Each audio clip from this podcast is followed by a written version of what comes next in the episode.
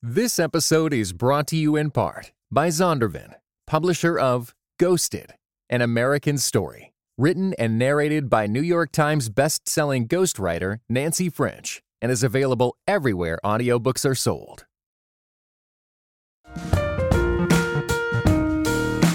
Welcome to The Better Samaritan, where we're having conversations about how to do good better and faithfully. Hello, and welcome to The Better Samaritan, where we are seeking how to do good better and faithfully. We're thrilled that our guest and friend Laura Howe is here. Before we introduce her briefly, my name is Kent Annan. I'm here with my colleague Jamie Aten hosting this podcast. Today we're going to be talking about mental health in the church, and we have such a great guest, Laura. Laura is a mental health clinician and community development strategist for churches that want to care for their communities without burning out. She is the founder of Hope Made Strong. And Laura, we're grateful you're with us. I am so pumped to be here. Thanks for inviting me. Laura, so we're talking about mental health in the church. Mental health is always been an issue. These last few years become more of an issue, but give us a quick diagnosis. What are you seeing as you have this unique picture of the landscape of mental health in the church? What are the main issues right now? I think mental health has always been there, maybe slightly under the surface, always. People always have struggled, whether it's anxiety, depression, loneliness, fatigue from burnout. And while we might not have had that same language, these are experiences that every single person has always felt. And I think the collective trauma that's been experienced through COVID and the hardships that have been faced by so many has really become like an incubator for some people's struggles. If people are doing well, they're doing all right, they're doing well. But if people were even marginally struggling, then this has grown so much. And what I think for me, the biggest change around mental health in the church has been is the language and the identifying of mental health struggles. So people have become more aware of what they've experienced as rather than just pulling up their bootstraps and carrying on that it is indeed a struggle and a hardship or suffering that they may have felt and that this is not what God has intended for them and that well-being or better balance or better health can be is possible. And so I think that is what I've really noticed around mental health in the church is that people's awareness of what struggle is, maybe the language and what people have been calling it and the collective understanding that we all struggle and that we all suffer at times with our mental health. Thanks, Lauren. I think when these mental health subjects come up, I often then sort of switch over and start asking Jamie questions as well. So, Jamie, as a psychologist, how would you you know, build off what Laura said and see what you're observing in the landscape of mental health issues in the church today. Yeah, so I'll talk about really kind of like two major trends that I've seen that for me really kind of mark that there's been a tipping point in the conversation about mental health in the church. That, you know, one being that pretty much any pastor that I've talked to or church leader or congregation that I've visited in the last couple of years, mental health tends to be one of the first things that comes up in conversation. That there seems to be a much greater openness to discussing it, just like what Laura was saying, that these aren't new issues, but they have been complicated, you know, through some of the overall experiences that people have been going through. And then the second way that I knew that something seemed to be different was when, if you remember during COVID 19, there was the reunion of Parks and Rec. And it was more or less an entire episode about mental health issues. So that was the other major tipping point that I knew something has shifted in our culture and in our church. So it shifted for both of you, but Laura first shifted. And then how do you see churches responding right now? Not, of course, there's a wide range of responses, but how are churches who are seeing this as a need responding right now? Mm-hmm. About nine months ago, I piloted a program called the Care Ministry Cohort. And this was really a gathering of ministry leaders whose focus is offering care and support to their congregation and to their community. And what I noticed within this group of about 30 churches representing all different sizes of churches, all different denominations, all across North America, Canada, and the US, is that churches are starting to see that they have mm, maybe responsibility is too strong of a word, but they have an opportunity or there's a need that they're first responders, that people are coming to them, whether they're ready or not, or whether they're prepared or trained or otherwise, that people are coming to the church for support, for community support, for resources, for tools, for strategies, for help. And in this cohort, many, I would say 50 to 60% of the people were in this position as a care coordinator or support person for less than 18 months. And so, what I'm seeing within the church is that churches are taking action and seeing that they have an opportunity to really connect and be healers in this space of mental health. Now, I'm not saying people are stepping into the role of clinician or treatment, but people are seeing that the power of community and the power of collective faith and the networks that they have naturally and organically in their church, it can really provide a lot of hope and spaces of healing and community for people who are struggling. With churches' missions, you, you founded Hope Made Strong, what you just described. You're taking 30 people and so 30 churches through this. What do you think churches do best? You know, like you said, they're not clinicians and doing treatment. There's this mutual support. What do you think churches can do best in this space of helping congregants and a community on mental health issues?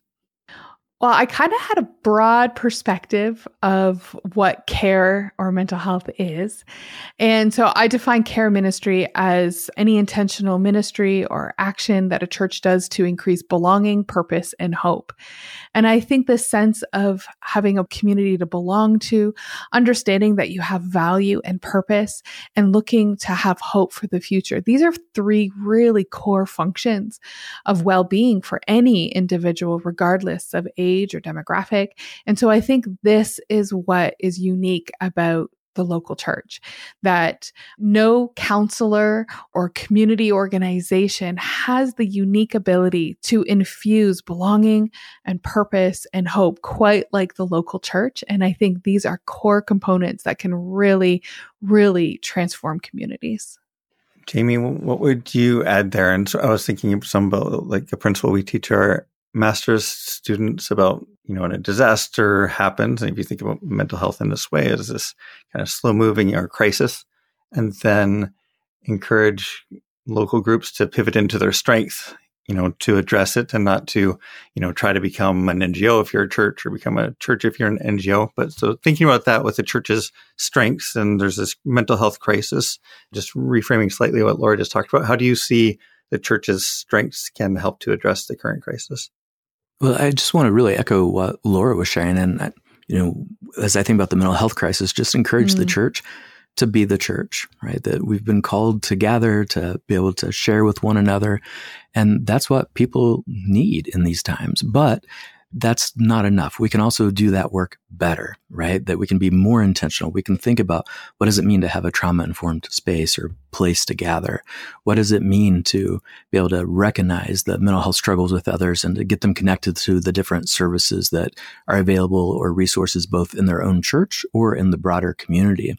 And so, in the same way that we teach in disasters in our spiritual first aid curriculum, one of our sessions is on becoming a trauma informed church community or organization. And, you know, one of the things that we teach there is to really focus on what are those strengths and what you already do well. And then how do you pivot that to address whatever challenges ahead?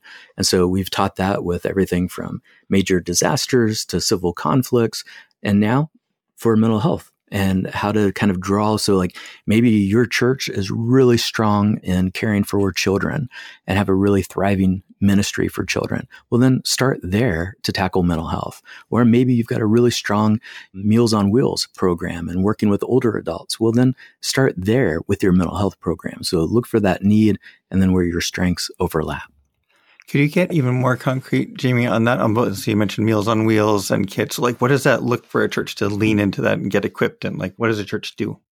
Yeah, well, you know, I think there's a couple of different approaches. You know, one is to be able to, in some cases, churches may need to start from scratch where maybe they need to create or they have the resources to create a full blown mental health kind of ministry. But another approach can also be to think about how do we integrate mental health into everything we already do. And so kind of building off where there is support. So in the case of like a Meals on Wheels, it would be to start looking at what are some common mental health issues that older adults struggle with or those who are, are maybe shut in and we're taking the meals to them regardless of what the situation is. You know, how do we recognize what those problems are? And then how do we provide more than just food? In that situation, right? I, still remember being in Japan after the 311 tsunami, and we were leading a pastor's conference there. And at the end of one of the speakers, this young leader stands up in the back and he asked the senior pastor who was up front of, you know, it's all good and well that we're going out serving tea to others who've been impacted by the tsunami, but when are we going to share the gospel? And the older pastor paused for a moment and he responds, well, then what have you been serving with your tea? And so I think we can take that same approach when it comes to mental health that, you know, when we take a meal to someone, we're not just providing for their physical needs, we're providing for their spiritual needs, but we also now need to become more sensitive to the mental health issues and how we can address those. Laura, what are examples that you've seen that make you really excited about churches doing this? Jamie mentioned a couple of concrete things. What are some concrete things you've seen recently or heard about in churches that make you excited for how they're responding to mental health needs? Yeah. A common concern for people is struggling to find volunteers. So traditionally, when we think of churches programs or ministries it's very volunteer driven and we see this in everything from kids and youth programs to hospitality to music programs and small groups. It's very volunteer driven.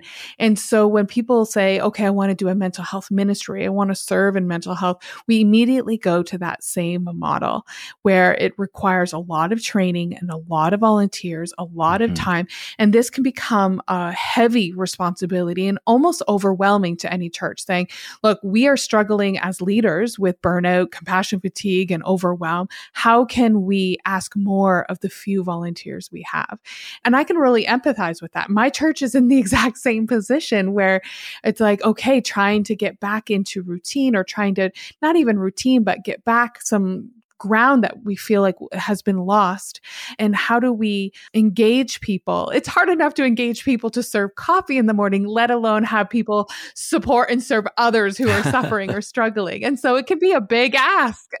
Well i just want to say serving coffee at your church is a mental health intervention. Uh, there so, you go. and i'm big on research and i'm telling you what there's good research to support that that's going to raise the emotional levels in a positive way for people. So that's a good and point. even if there's not that's research for everybody, it will work for Jamie and make Jamie more mentally healthy. So. that's so true. Oh my gosh, that's so true.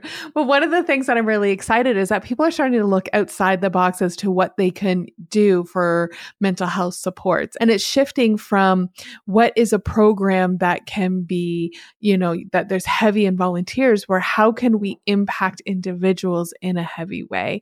And in a creative way. So I've a couple people I've seen or heard of that is doing more I want to say webinars or lunch and learns or activities after lunch where people stay behind, learn about parenting and mental health or technology or relationships or how to overcome anxiety. And it's less of a one on one heavy resource, which I think can be combined with the ministries you're already doing. So, you know, don't try to reinvent the wheel. Like Jamie said, just do what you're already doing, but with an intentional way.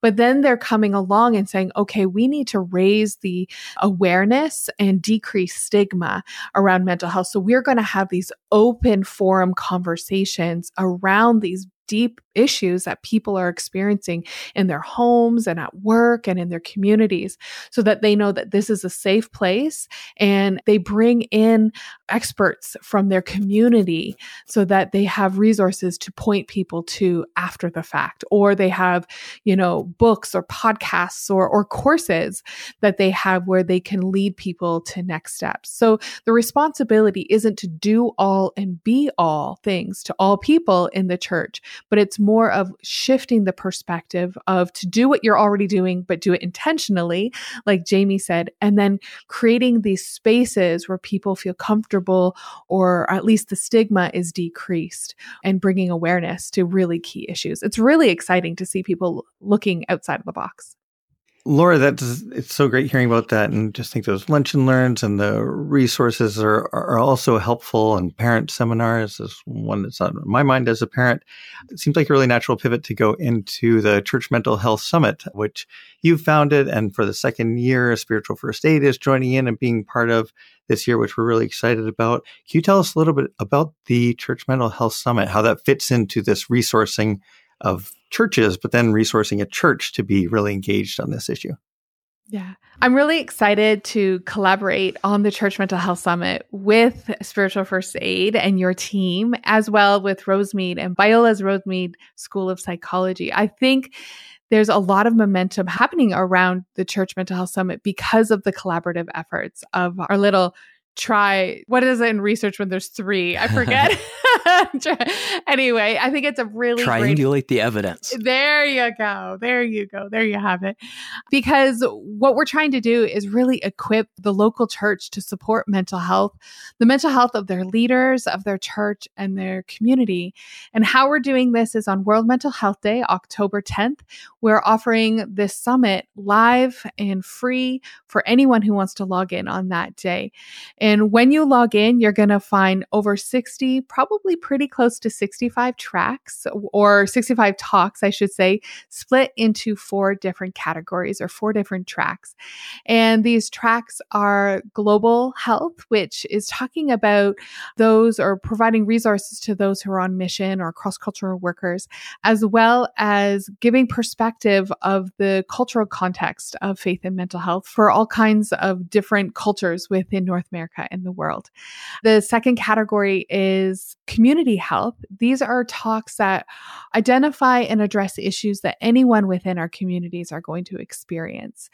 The third talk or the third track is on church health, and these talks are about culture and ministries that are within, we'll say within the walls of the church. So, talking about stigma, congregational care, small groups, different programs and ministries for that.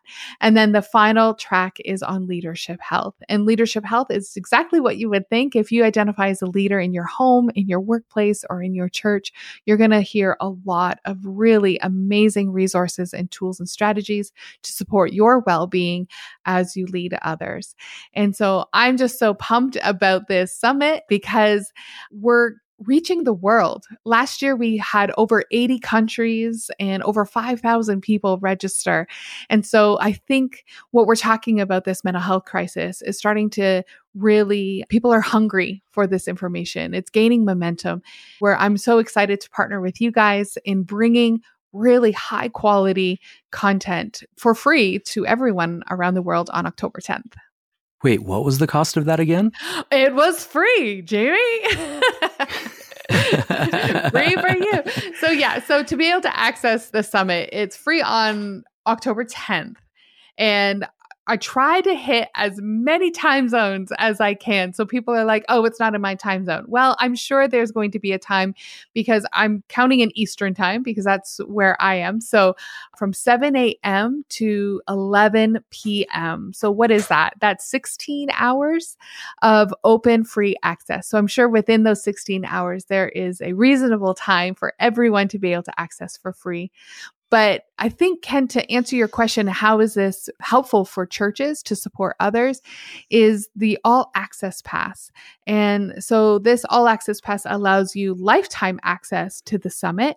And you can use that for onboarding your staff, training your volunteers, or even having some of these community conversations that I mentioned before show some of these talks. They're only about 20 minutes per speaker, and they're really focused on actionable strategies for you and your team and those who are listening.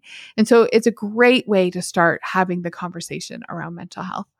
It's a great resource for that. And Jamie, what excites you about the upcoming summit and how does it tie in with spiritual first aid? Yeah, you know, I think what I'm most excited about is just all of the great speakers. You know, I mean, we have people from all walks of life and backgrounds and ministries and mental health specialties and experts in different topics. And so, regardless what your interest is in when it comes to mental health, I'm sure you're going to be able to find several great speakers and talks on that. And the other thing is that not only that, but one of the things that I love about how Laura really has evolved the summit and everything and, and, her imprint has been that this isn't just talking heads. This is practical information that you can listen to and turn around and put into action. You know so this isn't just about learning more stats which i know i am prone to doing sometimes but this is nobody really wants to hear about that jamie. walk away oh i know. I sometimes actually like i just gave a i was on this panel the other day and I started with if you need to get up and get coffee, get it because I'm going to answer this first question in three research studies. So get coffee and let's buckle up. Here we go. And you said a few um, people actually took you up on it. That was uh, unfortunate. Yeah, they did. Like a lot actually. And I think only one person in the room was like, I like research too. it's very valuable, but people have a problem to solve, right? And right. And, and the problem is that if we can't take research and translate it into practice, there's an mm, issue. That's and that's one of the things that I love how you've approached this that you know, you've asked people that know the research and know, you know, from experience of how to do this type of important work, but also know how to translate it so that regardless what our backgrounds are, we can still take something from it and turn around and use it. Last question for each of you, thinking the um, your organization is Hope Made Strong, Laura, and we've talked about. Eh, can you tell us a story about something? Like we've talked about, it's encouraging that it's becoming destigmatized. Churches are equipped working in these areas. Laura and then Jamie, do you have a, a story you could tell that that gives you hope in this moment, makes your hope strong about where the church is and how the church is and can respond to this mental health crisis? The more people I talk to about mental health in the church, the more I'm starting to feel like God is really shifting things, or maybe we're becoming more and more connected to each other. And that gives me a lot of hope. The other day, I was speaking with someone who is really passionate about Alzheimer's and supporting those with mental illness, maybe in a different way than we naturally think as far as anxiety and depression. And then I spoke with another person, you know, probably only about 20 minutes afterwards who was super passionate about equipping the churches to become more trauma informed. And each one of them has said, you know, I've been thinking about this for years, but I'm finally connecting to other people and we're able to have these conversations more and more with our leaders and our churches. And these two people weren't from the same area. We're talking all over the world, this shift is happening and this connectivity is happening, whether it's in Africa or Asia, Australia, Europe, or here in North America. This awareness and this I, being able to identify the church has the answers to eternity, absolutely, but we also can support people in the here and now around their struggles and transform communities, transform lives and families. And it's really, really exciting. And for me, I think one of the things that's been so exciting has been to really see people starting to realize that they're capable of helping in ways that they, I don't think previously were aware of you know, one of the things that we often hear from people that go through our spiritual first aid certificate course is that, you know, hearing that they finally feel like, oh, I actually have something to give. And that kind of light coming on for people of realizing that every one of us, regardless what our skill level is or background or if we're professional helpers or not, that we all have a role to play when it comes to mental health care and that you know I just continue to be encouraged by some of the research. Sorry, I'm going to have to end on research now that we've been talking about it so much. But you know that we've done are. in these different and areas. We love you for it. uh, has been you know, just continuing to see that when people receive positive spiritual support from others, that we start to see decreases in anxiety, decreases in depression, that it buffers against PTSD. And I'm talking in everyday situations, but also in some of the places that we've studied, you know, such as after mass shootings and major disasters. So to see how that just really caring and loving another person can make such a huge difference. And, you know, one of the things that um, can, that we talk about at the beginning of our course is that, you know, we kind of jokingly ask people about like, do you know where your first aid kit is? Right. Or we've done this in our workshops. And if we ask in their workshop, every hand pretty much goes up like, I yes, I have a first aid kit. And when we ask about location, they're like, eh, a few hands go down. And then we ask, well, do you know how to actually use all the tools in your kit? And then not very many hands are still held up at that point. But then by the end of the day, they realize that, oh, actually, I have all the skills. I've got most of the knowledge. I just need to learn how to use it when, where, and how in the right way. And so I think that's been the most encouraging part of helping to see others start to see that, oh, we can all make a difference. Thanks, Laura and Jamie. As you both answer now, I, I wasn't planning on it, but I'm going to answer my own question as well. I think one one thing that I've found encouraging, and for us, it's been specifically working on on spiritual first aid, but also with the Church Mental Health Summit, is that when we address these mental health needs, including burnout and how to step in with people with more confidence, knowing what we can do and can't do, that it really ripples out to what we talked about on the Better Samaritan of doing good better, that it equips people to think, oh, we can do this, work with the local food kitchen or the local NGO that serves people who are who are unhoused and homeless, and we can do this other work. And it just seems like they really complement each other. This idea of doing good better and taking care of ourselves, and if our leaders aren't burned out, then they can do better work to serve. So it, it's really I keep seeing this connection between the mental health issue in the church, but also, you know, with this issue of how do we serve our communities in these broad ways, which totally makes sense because we're holistic people and giving holistic care complements, you know, complements the different efforts we make. So I've definitely found that hopeful as well. So want to just get the details one more time for the Church Mental Health Summit. Maybe Jamie and then Laura, you can add on like a, a sort of final word. We'd love Jamie share about the Church Mental Health Summit, and then Laura, if you have a word for someone who's listening, who's you know feeling maybe this sounds good, but it's a little bit overwhelming. Just if you could end with a direct encouragement to benediction for our listeners who who very much we want to keep encouraging, then we'll do that. So Jamie and then Laura. If you want to get involved, register at churchmentalhealthsummit.com. And the date is October 10th. And as Laura mentioned, she's found a way to make this work regardless of your time zone. So make sure to register early. I would love to encourage people that if you're not sure if this is for you, check it out.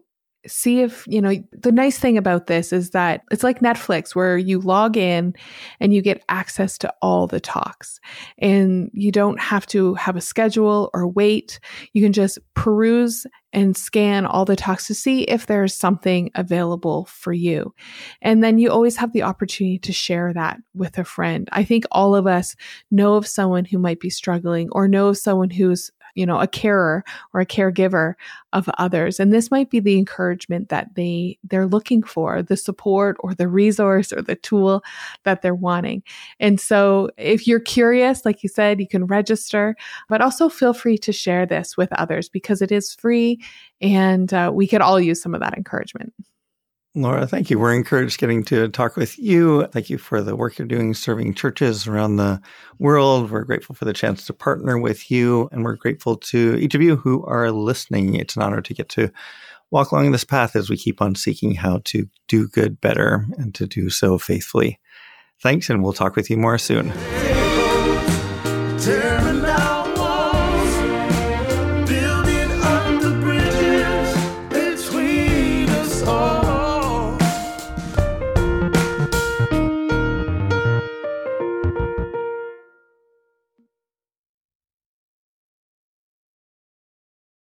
This episode was brought to you in part by the audio adventure series Discovery Mountain. Help your kids fall in love with the Bible. Each true to life adventure story will draw them closer to Jesus. Visit discoverymountain.com/ct.